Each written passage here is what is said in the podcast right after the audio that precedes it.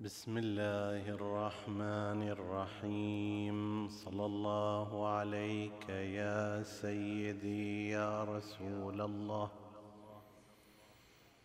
صلى الله عليك وعلى ابن عمك أمير المؤمنين.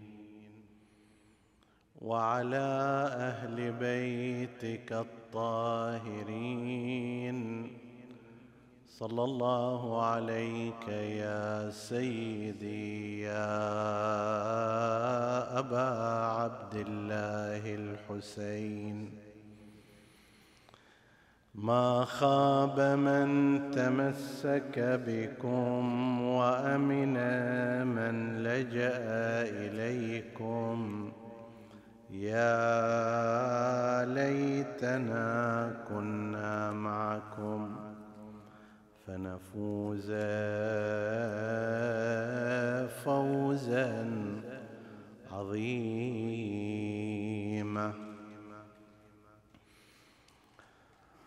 جاء في حديث مولانا علي بن موسى الرضا. صلوات الله وسلامه عليه. في وصف الإمامة والإمام أنه قال إن الإمامة هي منزلة الأنبياء وإرث الأوصياء إن الإمامة خلافة الله عز وجل وخلافة وخلافة الرسول ومقام أمير المؤمنين وميراث الحسن والحسين عليهما السلام. إن بالإمامة زمام الدين ونظام المسلمين وصلاح الدنيا وعز المؤمنين. إن الإمامة أس الإسلام النامي وفرعه السامي بالإمام تمام الصلاة والزكاة والصيام والحج والجهاد وتوفير الفيء والصدقات وإمضاء الحدود والأحكام ومنع الثغور والأطراف. صدق سيدنا ومولانا أبو الحسن علي بن موسى الرضا. صلوات الله وسلامه عليه. عطروا مجالسكم بذكر محمد وآل محمد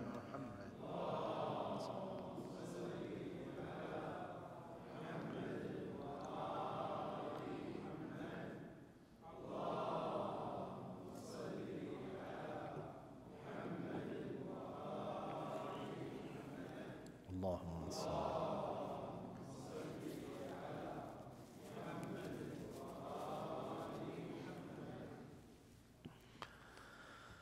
حديثنا بإذن الله تعالى لا يزال في الرواية الطويلة المروية عن الإمام أبي الحسن علي بن موسى الرضا صلوات الله وسلامه عليه والتي تناول فيها موضع الإمامة ومقام الإمام كما يراه مذهب أهل البيت صلوات الله وسلامه عليهم.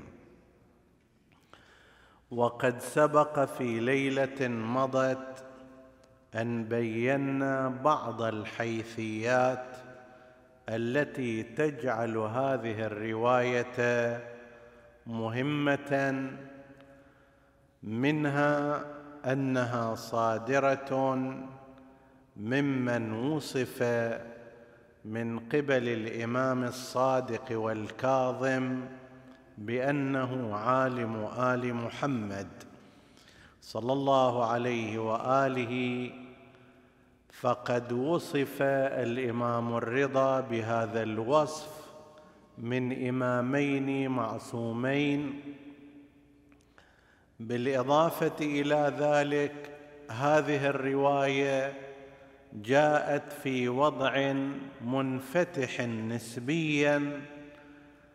الأمر الذي يجعل ما جاء فيها بعيدا إلى حد ما عن ظروف التقية فإن العصر الذي جاءت فيه هذه الرواية عصر المأمون العباسي وفي زمان ولاية عهد الإمام عليه السلام وبالتالي لم تكن هناك ظروف تقتضي التقية أو إخفاء بعض بعض الحقائق توجسا من نظر خليفة الوقت. بخلاف مثلا زمان هارون الرشيد أو زمان المنصور العباسي أو زمان الهادي أو المهدي العباسي. فهذه بعض الميزات التي تجعل هذه الرواية حرية بالاهتمام أكثر من غيرها إضافة إلى أنها رواية مفصلة. وطويلة وبالتالي من شأنها أن تتعرض إلى مطالب كثيرة وقضايا متعددة.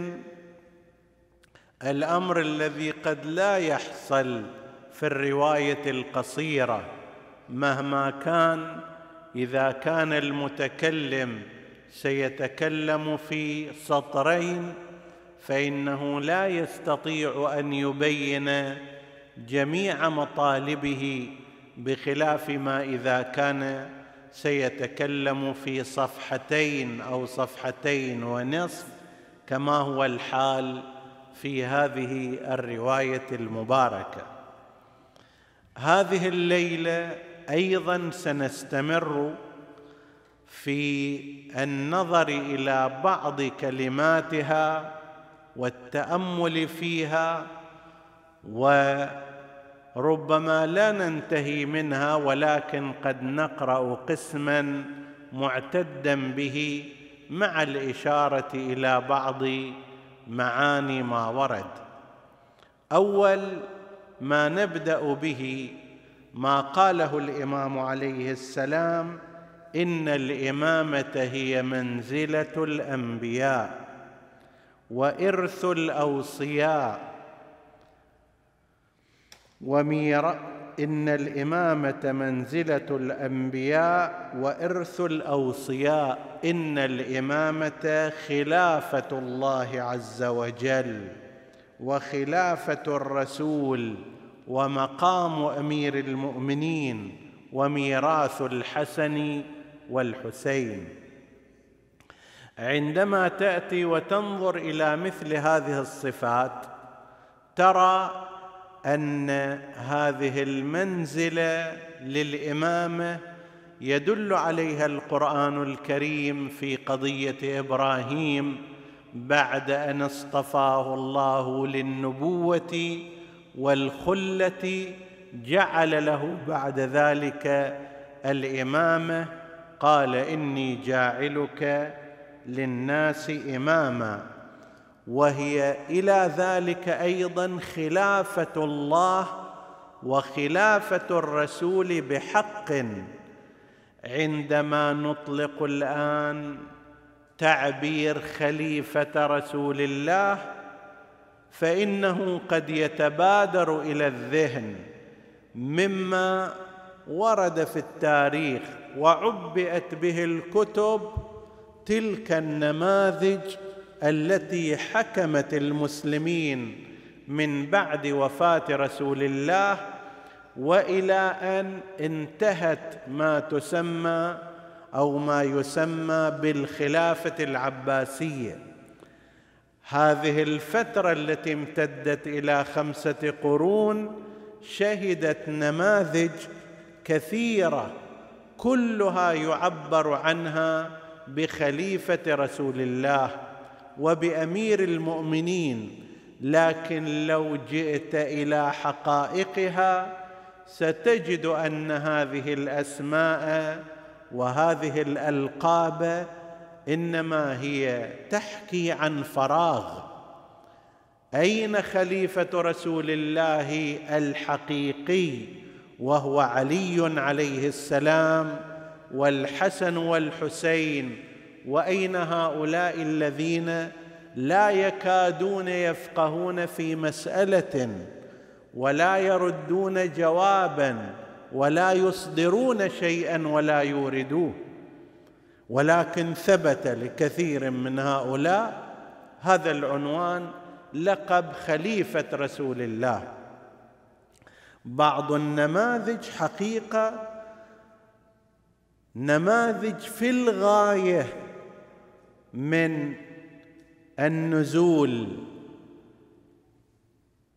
في زمان الإمام الهادي عليه السلام بعد يعني قرنين ونصف تقريبا أو دون ذلك من وفاة رسول الله صلى الله عليه وآله أو هجرته لما تستعرض مثلا بعض هؤلاء الخلفاء تجدهم فعلا ألاعيب في يد مجموعة عسكرية.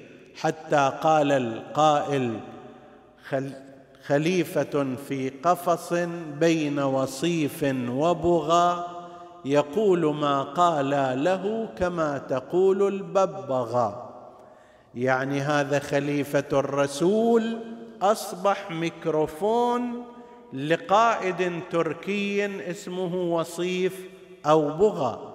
إن راق لهم أبقوه وإن لم يرق لهم ولم يعجبهم عزلوه بل قتلوه. يذكرون في هذا المعتز العباسي الزبير ابن المتوكل العباسي معروف بالمعتز. مو كل واحد اجى وسمى نفسه بهالأسماء هذه. المعتز والمستعين والمتوكل والمنصور والرشيد والمأمون والأمين وعلى هذا المعدل. وكلها ألقاب مملكة في غير موضعها.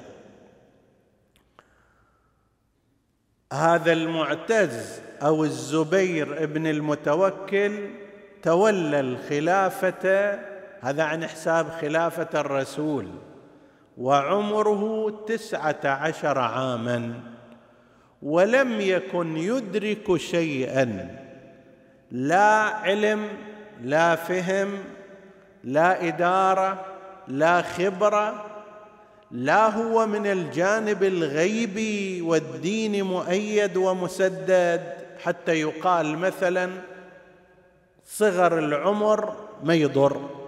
ولا هو أيضا في الجانب الدنيوي قد تعلم واستخبر واستحكم وأخذ الحكمة. خلاه أبوه عند ابن السكيت الكوفي رضوان الله تعالى عليه. أعلم علماء اللغة العربية في ذلك الوقت وهو من شيعة أهل البيت عليهم السلام. وأخذ يدرسه ويدرس أخاه. فديوم هذا المتوكل وكان مبغضا شديد البغض لعلي والحسنين. رأى ابنيه المعتز والمؤيد عند أستاذهما ابن السكيت فقال له أيهما أفضل ابني هذين أو الحسن والحسين؟ فقال له الحسن والحسين أفضل منهما ومن أبيهما. أبناء رسول الله سيدا شباب أهل الجنة. فأمر الآثم بأن يسل لسانه وسل ويقطع وسل لسانه وقطع وقضى نحبه بهذه الطريقة. عود اللطيف أن قسم من الناس من هذول المؤرخين الجهلة العبد الطاغوت يجون يقولون يشوف كيف أن اللسان أحيانا يورد الإنسان مهالكه. ما يقول هذاك المتوكل مبغض للحسنين حتى أنه قتل شخصا عالما فحلا لم يكن في عصره مثله. لأجل أنه فضل الحسنين على ابنيه هذين. ومن ذاك الوقت ما تعلموا بعد وبقوا هكذا جهل كأبيهم. فإجت الخلافة إليه عمره 19 سنة. هذول الأتراك اللي جابوه قالوا له لازم تعطينا فلوس. مو قربة إلى الله إحنا جايبينك. فقال لهم ما عندي أنا فلوس. قالوا له إحنا ندري أمك واسمها قبيحة لكن يقولون ما كانت قبيحة لكن اسمها هكذا. وكان أثيرا لها وهي أثيرة عند أبيه المتوكل. قال له لا أمك عندها فلوس ندري عنها. فروح اطلب منها راح طلب منها قالت له ما أعطي أنا يابا هذول يقتلوني. ذولا ما عندهم لعب. قالوا لا. قالت لا فلوس أنا ما أعطي. عندي بس ما أعطي. إلى هل لا هي فلوسها ولا فلوس زوجها ولا فلوس ابنها بيت مال المسلمين أعطاه ذاك المتوكل إليها؟ زين وكان يغدق عليها بالذات. الآن ابنها يقول لها ترى هذول يقتلوني إذا قالت له حسب تعبير القائل يصطفل. طيب ما أعطي. وبالفعل جابوه وقتلوه برد مذاكيره. هذه طريقة من الاغتيال كان عندهم الأتراك يعصرون هذا القسم السفلي من الإنسان ويموت هكذا. وفعلا خليفة المسلمين الذي جاء من غير استحقاق بهذه الطريقة يدير بلاد المسلمين ويستجدي الأموال من أمه ويكون تحت سلطة الأتراك الذين جاء بهم أبوه وجده. شوف المسار التنازلي للخلافة من خلافة بمقاييس علي بن أبي طالب عليه السلام إلى خلافة بمثل هذا المستوى. هاي خلافة رسول الله عندهم. وين علي بن أبي طالب؟ وهو يعلم أن محلي منها محل القطب من الرحى ينحدر عني السيل ولا يرقى إلي الطير إلى مثل هذه المستويات وأسوأ من ذلك. خلا إن الخلافه الامامه خلافة الله خلافة رسول الله ميراث الأنبياء ميراث الأوصياء إرث الحسن إرث الحسين هذه هي الامامه التي يتحدث عنها إمامنا الرضا عليه السلام والتي هي في حق وشأن أهل البيت عليهم السلام. به بالإمامة تقام الصلاة بل تمام الصلاة والزكاة والصيام والحج والجهاد. قد تقام الصلاة وقد يقام الجهاد وقد يقام الحج ولكن أي جهاد هذا الذي لا يكون تحت راية الإمام المعصوم يصير تغالب على المال والغنائم حتى بين الرؤساء والقادة. وإذا تريد تتحدث في التاريخ تعالوا شوف ما الذي جرى فيما يسمى بالفتوحات الإسلامية. من منافسات على الأموال من تصفيات للقادة بعضهم مع البعض الآخر. من القتل والفتح لأجل المال والجنس. طيب سيطر على الجواري والذهب. هذا جهاد؟ بالإمام تمام الصلاة بالإمام تمام الجهاد بالإمام تمام الحج بال بالإمام تمام الزكاة. هذه العبادات تحتاج إلى قيم عن الله عز وجل عارف بحدود هذه العبادات وبأحكامها وبفلسفتها وهذا لا يكون إلا في آل محمد.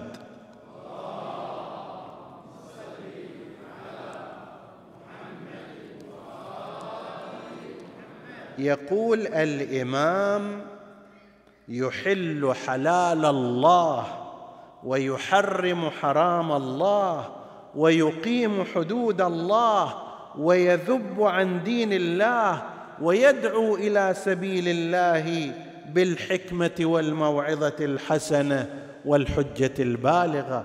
من هو الذي يستطيع أن يقول أنا أحل حلال الله وأحرم حرام الله؟ يعني لا أجعل شيئا حراما في الواقع لا أجعله حلال ولا أجعل شيئا حلالا في الواقع حراما. من يستطيع ذلك؟ إلا الإمام الذي هو خليفة رسول الله الذي يعلم الكتاب من أوله إلى آخره كأنه في كفه. من يقدر هؤلاء يستطيعون؟ من يستطيع أن يذب عن الدين وعن المجتمع الإسلامي الشبهات الفكرية والأسئلة الحرجة وتيارات الإلحاد والزندقة؟ هي ما تحتاج إليها إلى ما صنعه المهدي العباسي. صنع دائرة باسم صاحب الزندقة. أي واحد يتهم بأنه عنده شوية شك يا شنو؟ قص راسه. هذا حل هذا بالله عليك. أي واحد عنده سؤال حول الله عز وجل طلب استدلال جيبوه وأقطعوا رأسه. حتى ضجت الناس بعض العباد بعض الصالحين بعض المؤمنين تصفيات تصير فيما بين أعدائهم. يقول لك فلان والله قال الله يمكن ماكو. فلان عنده شك في الله.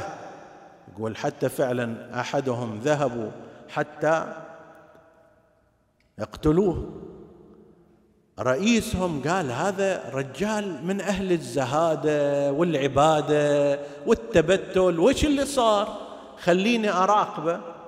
يقول فعلا في الليل رحت وإذا به قد صف قدميه في جوف الليل يصلي لله ويبكي من خشية الله عز وجل. واحد عنده إحنا معاه وبغضاء قال هذا عنده شك عنده كذا. هذول هم ما يتحققون يابا هذا هو طريق حل المشاكل؟ هذا طريق الإجابة على الأسئلة الفكرية؟ هالشكل أو ما قبل ذلك يذكرون هذا ذكرناه في أيام حديثنا عن الإمام الحسن المجتبى أن رجلا جاء من الشام أيام كان أمير المؤمنين في الكوفة حاكما فبعد أن فرغ الإمام عليه السلام من خطبته قال هذا الرجل يا أمير المؤمنين أنا من شيعتك وعندي مسائل تفرس فيه أمير المؤمنين قليلا. قال لست من شيعتي. أنا أعرف شيعتي. إما بما نعتقده من العلم الخاص الذي هو موجود لديهم وإما بما قال ربنا سبحانه وتعالى إن في ذلك لآيات للمتوسمين. طيب قال له أنت مو من شيعتي. واحد. اثنين أنت بعثك معاوية إلي هنا وإن شاء الله ما أحدثت حدث حتى تسوي تصير عليك معاقبة سويت خربطة أو كذا. وثالثا بعثك لأن صاحب الروم قد وجه إليه سبعة أشياء ولم يعرف إجابتها. هات ما عندك. هذا اللي قضيتك هي هكذا. فقال بلى يا أمير المؤمنين فأسألك قال سل أحد هذين. ما يحتاج تسألني أنا هذا الحسن وهذا الحسين. فأشار إلى الحسن المجتبى وكان ذا وفرة شعره طويل إلى شحمة أذنه. فقال أسأل ذا الوفرة. فبدأ يسأله والإمام الحسن المجتبى يجيب عليه. إلى أن أتى على كل أسئلته. هذا يقدر معاوية لو اللي أكبر منه لو أعلم علماء بني العباس أو أكبر خلفاء بني أمية لا يستطيعون ذلك. الذي يذب عن دين الله هو الإمام الذي نصب من الله عز وجل. لماذا؟ الله أعلم حيث يجعل رسالته. مو قوتر الأمر ولا قضية نسب ولا مجاملة لأحد. الله أعلم حيث يجعل رسالته. نبوة كانت أو ما بعد النبوة من الوصايا. فهذا هو الإمام. الإمام بين قوسين لا يضره أن يجهله الناس. أئمتنا عليهم السلام وهم أئمة البشر مو فقط أئمة المسلمين كما أن نبينا المصطفى محمدا صلى الله عليه وآله. اللهم صل على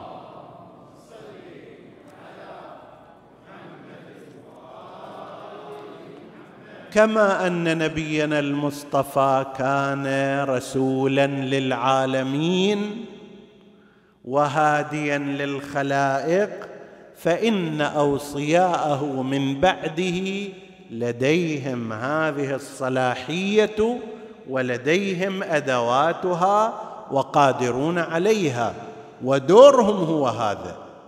استثني قضية النبوة وما يرتبط بها؟ مساحة الدور في الهداية هي نفس المساحة. نعم لا بد أن سائر الناس يهتدون إلى أصل الإسلام حتى يستطيعوا أن يهتدوا إلى أوصياء رسول الله.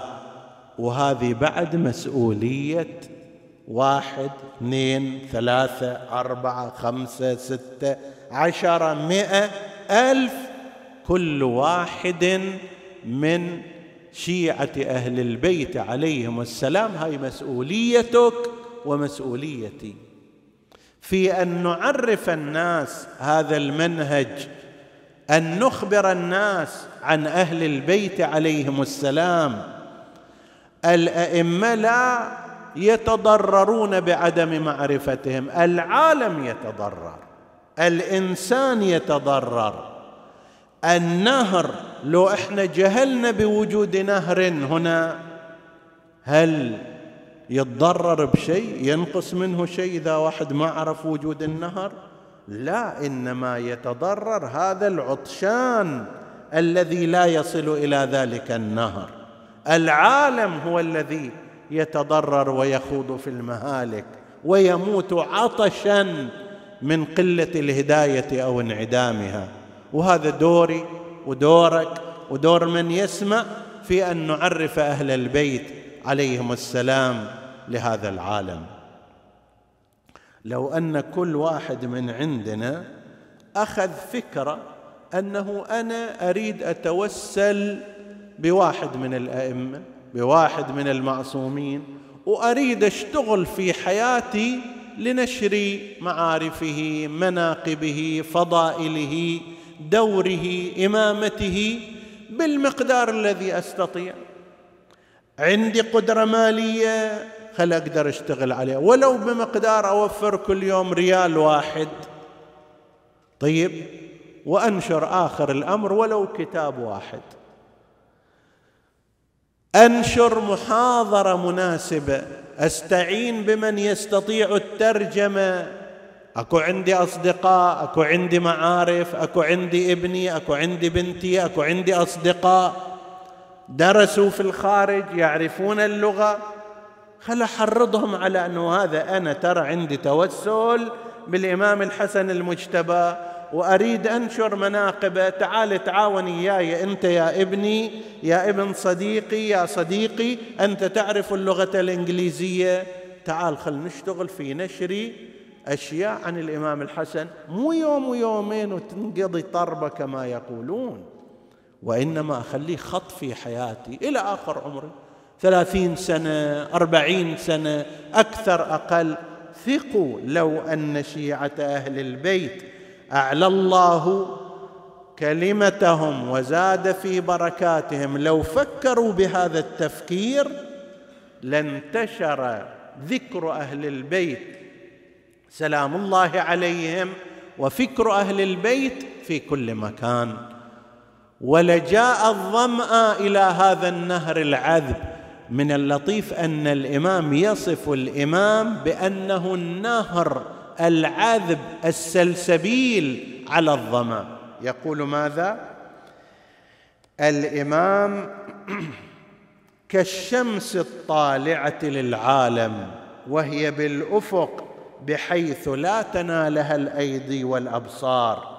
الإمام البدر المنير والسراج الزاهر والنور الساطع والنجم الهادي في غياهب الدجى والبيد والقفار ولجج البحار. الإمام الماء العذب على الظمأ. العالم يعيش حالة ظما للمعرفة الدينية.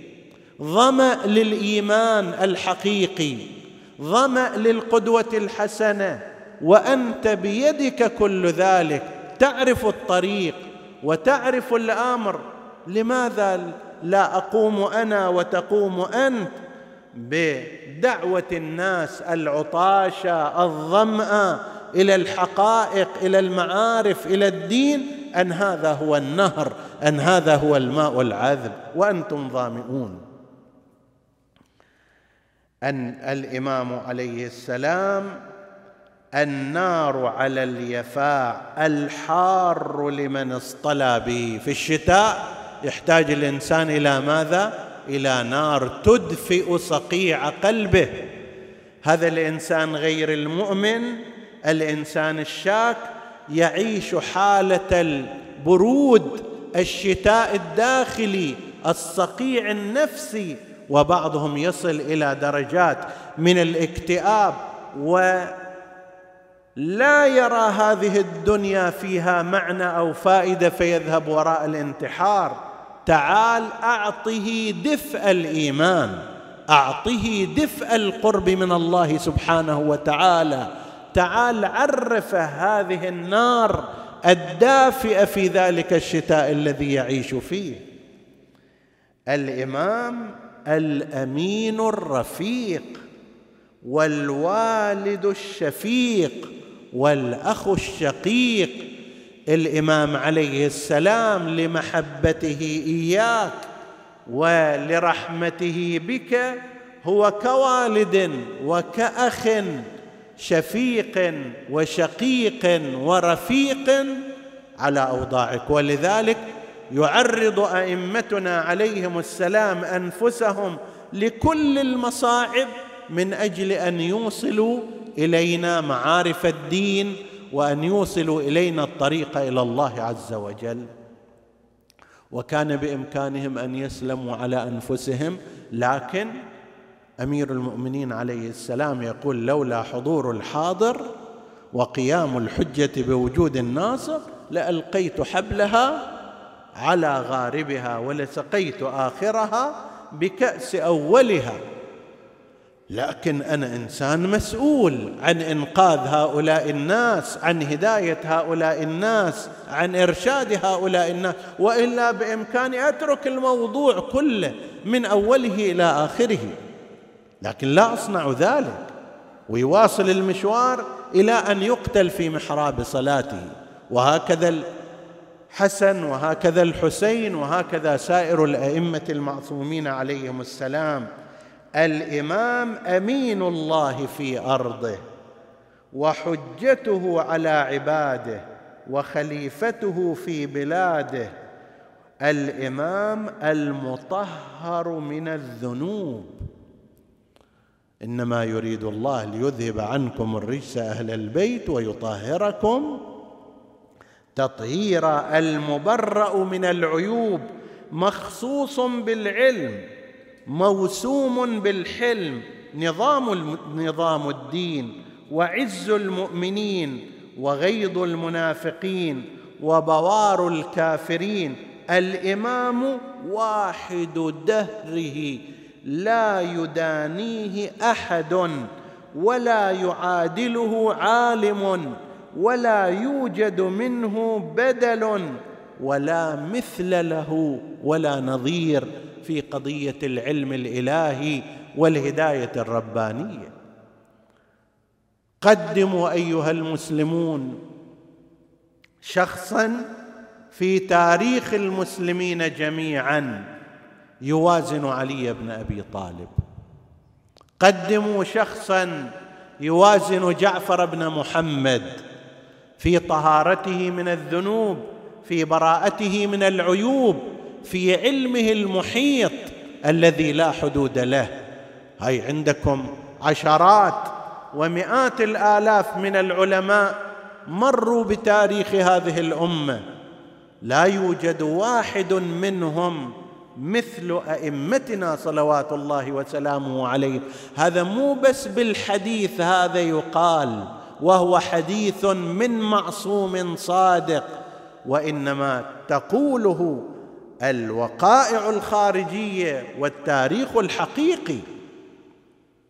ولو كان كذلك بينا فيما سبق لو كان كذلك لجاءوا بذلك الواحد وامتحن الإمام وأعجزه وقد فعلوا مرارا مع أئمة متكثرين. فما وجدوا إلا أنهم غرقى في بحر علم آل محمد.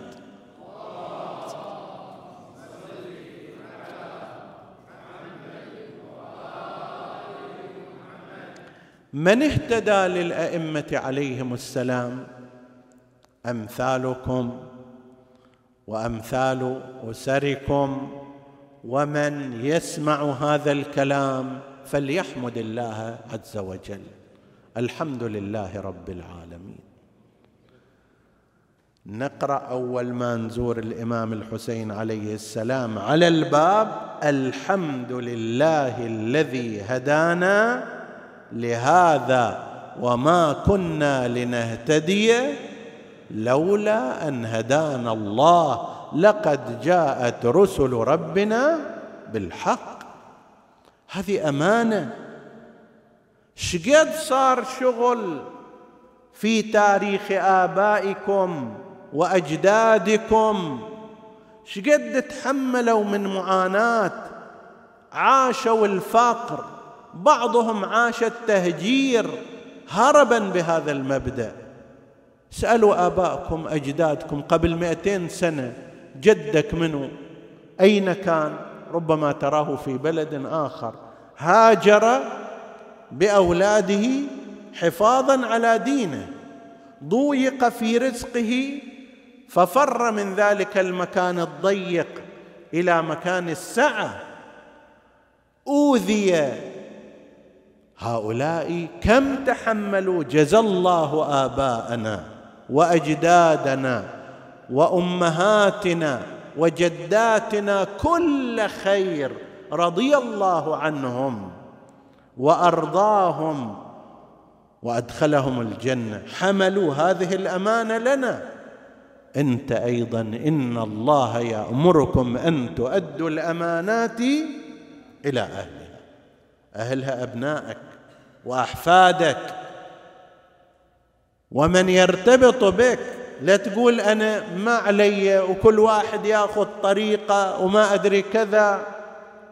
وهذا الكلام اللي لا ينشأ من معنى ديني صحيح ولا من معنى عقلائي.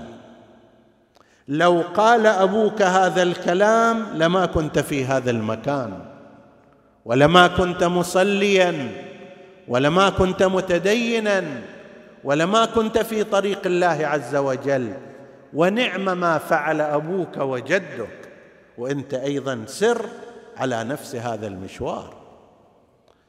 أئمتنا عليهم السلام قمة سامقة لا ينال الاعتراف بها والإيمان بها إلا من أكرمه الله سبحانه وتعالى إلا من امتن عليه الله سبحانه وتعالى. الإمام يقول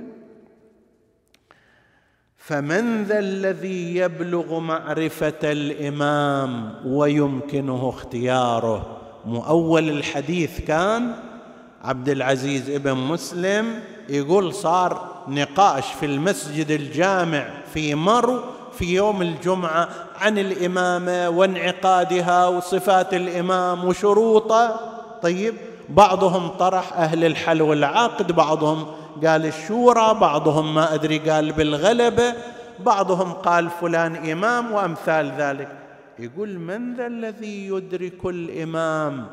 والإمامة حتى يستطيع أن يختاره تتعال تعرف هذه المعاني في الإمامة التي يذكرها الإمام وذكرناها قبلا وبعد ذلك تأتي؟ إذا عرفت هالمعاني هذه ذاك الوقت ما راح تتجرأ تقول أنا أختار الإمام أو أهل الحل والعقد يختارونه أو الشورى يختارونه. ترى أنت مضيع مقياس الامامه التي الامامه الإلهية التي يتحدث عنها مو ببالك. ببالك إمامة المستعين والمعتز وأمثال هؤلاء. هيهات هيهات يقول ضلت القلوب ضلت العقول وتاهت الحلوم وحارت الألباب وحسرت العيون وتصاغرت العظماء وتحيرت الحكماء وتقاصرت الحلماء وحصرت الخطباء. وجهلت وجهلت الألباء جمع لبيب وكلت الشعراء وعجزت الأدباء وعيت البلغاء عن وصف شأن من شؤونه أو فضيلة من فضائله فأقرت بالعجز والتقصير. تعال اخذ بس باب العلم إحنا تحدثنا في ليلة في ليلتين بشكل جدا مختصر. وعلى الباب ها ما دخلنا داخل. على الساحل ما دخلنا في البحر. أحد العلماء المعاصرين توفي قريبا رحمة الله عليه سيد الحسين الطهراني. لديه كتاب حول علم الإمام. ستة مجلدات بس حول علم الإمام ستة مجلدات. وأيضا هو لم يستوعب كل الروايات وكل المعاني وكل المعارف. هذا الشأن من شؤونه وبمقدار فهمه هو أيضا بين العلم علم الإمام الحقيقي وبين ما أنا أو أمثالي نفهمه شيء كبير وفاصلة بعيدة. من الذي يدرك فضائله أو يعرف مناقبه؟ وهو وارث لرسول الله صلى الله عليه وآله. نبهت وأعيد التنبيه أننا عندما نذكر أي فضيلة أي شأن من شؤون الإمام فرسول الله في الدرجة العالية منها. هذا خلي في بالك ها؟ تقول هذا عنده مبالغة في الإمام بينما الرسول كذا. لا. ذكرنا في مصادر علم الأئمة أول شيء من مصادر علمهم وراثتهم عن رسول الله صلى الله عليه وآله. وتعليم رسول الله إياهم ودائما يقولون ترى لا تتصور هذا من عندي. لا أقول لك من رأيي إنما هو وراثة من جدنا رسول الله صلى الله عليه وآله. كيف وأن وهو بحيث النجم من أيدي المتناولين فأين الاختيار من هذا؟ وأين العقول عن هذا؟ وأين يوجد هذا؟ ظنوا أن ذلك يوجد في غير آل الرسول هذه الصفات. ظنوا أن غير أن ذلك يوجد في غير آل الرسول كذبتهم والله أنفسهم ومنتهم الباطل فارتقوا مرتقا صعبا دحضا تزل عنه إلى الحضيض أقدامهم. راموا إقامة الإمام. بأقوال جائرة بائرة ناقصة وآراء مضللة فلم يزدادوا إلا بعدا. فإن الله عز وجل يقول وربك يخ ورغبوا عن اختيار الله عز وجل واختيار رسوله إلى اختيارهم والقرآن يناديهم وربك يخلق ما يشاء ويختار ما كان لهم الخيره الاختيار مو بإيدهم. الله هو الذي يختار ويصطفي للنبوة وللإمامة من يشاء. سبحان الله وتعالى عما يشركون.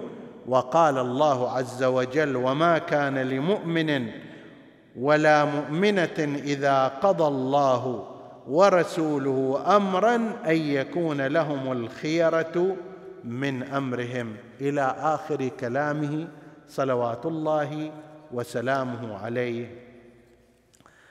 لعل قائلا يقول إذا كان كل هذا فلماذا وجدنا الأئمة عليهم السلام ما قاموا بهذه الأدوار الكبيرة؟ بل رأيناهم معزولين محبوسين مقتولين مضروبين إلى غير ذلك. أجبنا على قسم من هذا السؤال في ليلة مضت. إذا أحد يتذكر نعطيه جائزة رحمة والدين بعد هذا المجلس إن شاء الله. طيب وقلنا هناك أنه نفس الكلام اللي يقال في الأنبياء وقد آتاهم الله من القدرات ما أعطى مثل داود وألنا له الحديد وعيسى وأحيي الموتى بإذن الله وأخلق من الطين كهيئة الطير. مع ذلك يجرجرون هؤلاء الحاكمون والجنود يجرجرون الأنبياء ويقتلونهم بعضهم قرض بالمقاريض بعضهم نشر بالمناشير بعضهم جروه كعيسى بن مريم جرا حتى يصلبوه على خشبة. وعند كل هالقدرات هذه فلماذا لم يستخدمها ولماذا لم يقم بها؟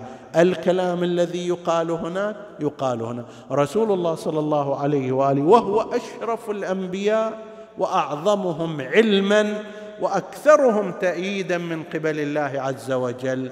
كم أوذي وكم طورد وكم هزم مع قومه. إن يمسسكم قرح فقد مس القوم. قرح مثله.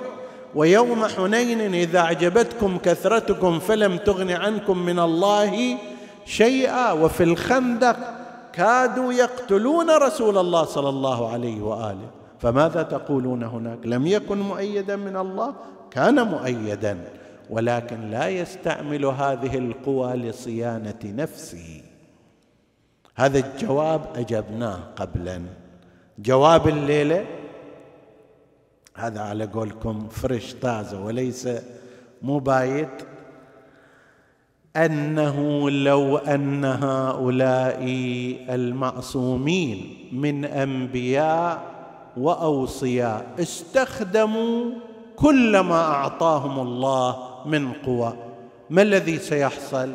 سيحصل أن النبي لا تؤثر فيه الضربات ولا يسطو على بدنه السيف ولا ينهزم في أي معركة ولا يصيبه أذى ولا أي شيء لأنه بعد خلاص استخدم القوة الغيبية بعد هذا اللي النبي صلى الله عليه وآله أو الإمام عليه السلام ما يصيب أي ضرر ولا يحصل فيه أي مشكلة ولا يمرض ولا ينجرح ولا يتعطل ولا ينسجن ولا ولا يصير فيه غلو لو ما يصير فيه غلو. إحنا بدون هذا ورأينا الغلو والغلات في مجتمع المسلمين تقريبا في كل عصر من عصور الأئمة. كان هناك غلاق تقريبا. إذا مو بالدقة في أربعة عشر مرحلة فهي في حدود التسعة إلى عشرة. في كل هذه السنوات كان هناك غلات واللي يعبر عنهم بعض الأحاديث إن الله ابتلانا بكذبة يكذبون علينا منهم الغلاة هذولا والأئمة كانوا يبينون للناس ترى إحنا مو أرباب ولا أنصاف آلهة وإنما نحن عبيد مربوبون ولكن وصل حبل وصل حبل الله بحبلنا. إحنا أوصياء. النبي يوحى إليه ونحن أوصياء رسول الله. مع ذلك صار هناك غلو وغلات. مع كل هذا الأذى اللي صار عليهم والمشاكل اللي صارت وأنهم ما استخدموا هذه القوى الاستثنائية في حماية أنفسهم. طيب مع ذلك خط الغلو كان خطا نشطا. وكبيرا وحاربه الأئمة لو لم يستخدموا هذا كان هذا الخط أكبر يصير بدل ما في عشر حركات غلو في 250 سنة يصير عندنا خمسين حركة.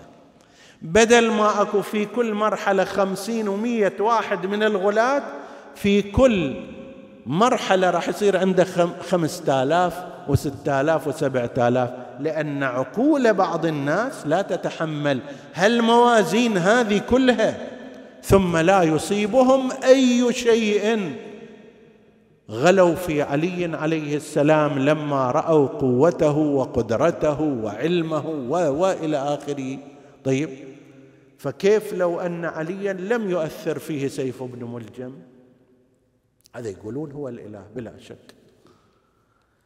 فكان من الطبيعي أن يصار إلى أن يكونوا ضمن حالتهم البشرية اولا لتحقق الاقتداء من البشر كما ذكرنا في وقت سابق وثانيا لقطع الطريق على خط الغلو والغلات طيب حتى لا يصير. وهذا مو بس خاص بالفترة الإسلامية. المسيحيون غلوا في عيسى بن مريم. جعلوه ثالث ثلاثة جعلوه ابن الله.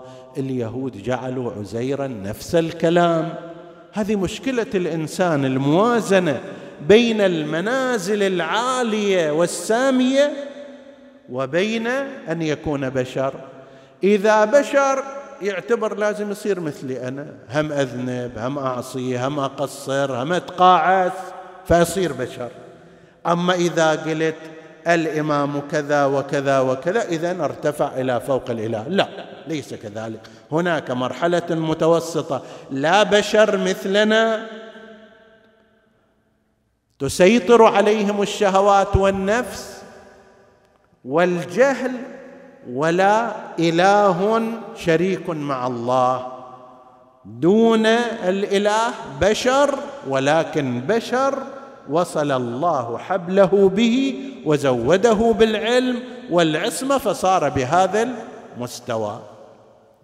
الأشخاص اللي عرفوا الحقائق قدروا منزلة الإمام التقدير العاليه جدا. لاحظوا مثلا بين بعض الغلاة في زمان أمير المؤمنين عليه السلام وبين عمار بن ياسر يكاد يذوب في حبه. ووفائه وفدائه لأمير المؤمنين. بين أولئك وبين سلمان المحمدي بين أولئك وبين الحارث الهمداني اللي يقول له أنا إجيت إليك في الليل بس حتى أشوف وجهك وأتنور بوجهك ما عندي حاجة ولا غرض أشبع روحي بالنظر إليك. النظر إلى علي عبادة. أكو قسم من الناس يستنكرون هذا لكن إذا قلت له النظر إلى الكعبة هم عبادة هم عبادة. لا هذا طبيعي. أحيانا تقول له النظر إلى العالم عبادة. بعضهم ما في مشكلة بس علي بن أبي طالب لا النظر إليه مشكل. طيب. الذين عرفوا مقامات المعصومين فدوهم بأنفسهم أعطوهم كل ما يملكون لمعرفتهم بهذا الوجود المقدس الهادي. هذا ما نجده في ما وصف به أبو الفضل العباس سلام الله عليه من قبل الإمام الهادي. ترى لما تصير زيارة مروية عن عالم غير لما تكون مروية عن إمام معصوم. والعباس تمت زيارته من قبل عدة معصومين نصوصها موجودة. عن الإمام زين العابدين عليه السلام في زيارة. عن الإمام الصادق في زيارة. عن الإمام الهادي عليه السلام فيه زيارة. سيد ابن طاووس ينقل عن الشيخ المفيد بسنده والشيخ المفيد ينقل عن بعض وكلاء الإمام الهادي يقول خرج إلينا من الناحية سنة 252 هجرية يعني قبل شهادة الإمام الهادي بأربع سن بسنتين. استشهد سنة 254 زيارة خاصة بشهداء كربلاء وهذه من أهم الزيارات التي يعتمد عليها المحققون في قضية المقتل الحسيني لأن فيها أسماء الشهداء واحد واحد مضبوط وأسماء قتلتهم أيضا وهذا ما موجود في أي زيارة أخرى لكنها واردة عن الإمام الهادي. تعبير الناحية الغالب أنه عن الإمام الحجه عجل الله فرجه. تقول زيارة الناحية المقدسة يعني الإمام الحجة. أو خرج من الناحية يعبر عن الإمام الحجة وهو كثير جدا وعن الإمام العسكري عليه السلام وعن الإمام الهادي. هنا بقرينة السنة التي خرج فيها يتبين زمان الإمام الهادي خرج إلينا هذه الزيارة عن الإمام الهادي عليه السلام. ظروف كانت ضاغطة فما كانوا يقولون بالصراحة عن الإمام علي الهادي. يرد فيها إلى أن يقول في سلامه على أبي الفضل العباس السلام على أبي الفضل العباس. الفادي أخاه بنفسه الآخذ لغده من أمسه المقطوعة يداه لعن الله قاتليه. حكيم بن طفيل وزيد بن رقاد. هذا العباس فادي أخاه لكونه إماما له فداه بنفسه. أخذ من أمسه لغده الآخذ لغده من أمسه. ما لليوم وما الامس شغل أشتغله للمستقبل المقطوعة يداه.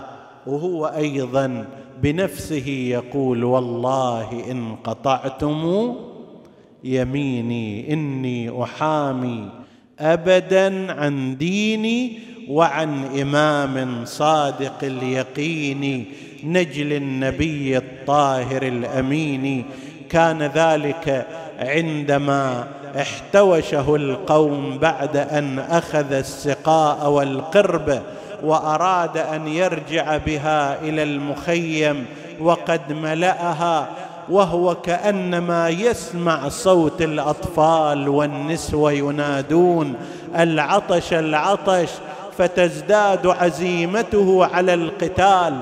ساعة وإذا جاء هذا اللعين حكيم ابن الطفيل فضرب العباس على يمينه. قطع يمين أبي الفاضل أخذ السيف بشمال الله أكبر شنو هذا من عزم؟ شنو هذا من بأس اللي واحد تقطع يمينه وينزف دمه ومع ذلك يواصل القتال باليسرى. أخذ السيف بيساره أخذ يقاتل الأعداء. جاء زيد بن رقاد فضرب العباس على يساره. والله ان قطعتم يميني إني أحامي أبدا عن ديني وعن إمام صادق اليقين نجل النبي الطاهر الأمين. لما قطعت يسراه نادى يا نفس لا تخشي من الكفار وأبشري برحمة الجبار. قد قطعوا ببغيهم يساري فأصلهم يا رب حر النار. جاءته السهام كرش المطر فأصاب القربة سهم وأريق ماؤها فأريقت آمال العباس بالوصول إلى المخيم. بعد ما إلى حاجة يرجع إلى المخيم ما دام لم يرجع بالماء. وجاء سهم فأصاب عينه. أراد أن ينزع السام حتى يرى طريقه. جاءه لعين من خلفه ضربه بحديدة على رأسه. وهوى إلى الأرض صريعا مناديا يا أخي أدرك أخاك.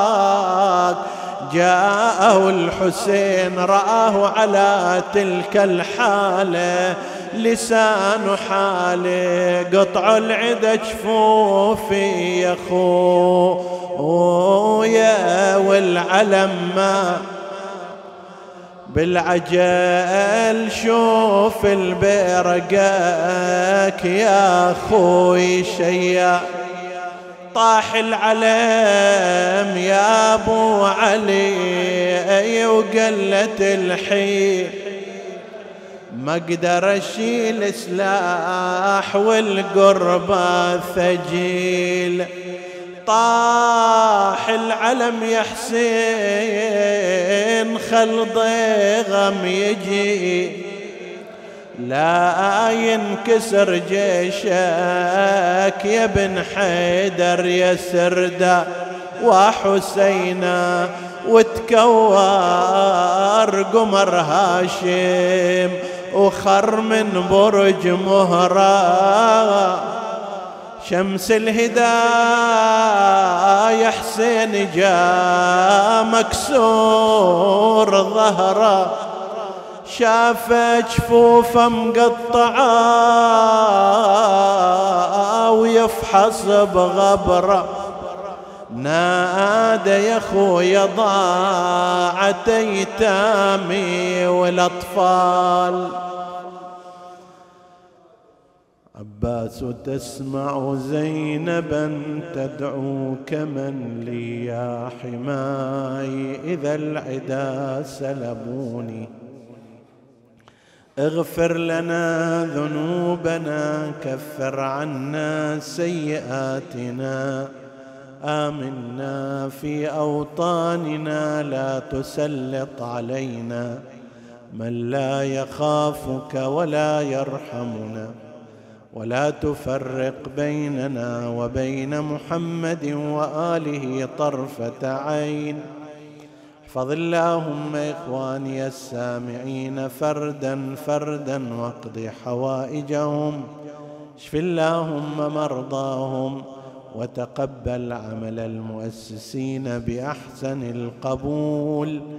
إلى أرواح موتاهم وموت السامعين نهدي ثواب الفاتحة تسبقها الصلوات.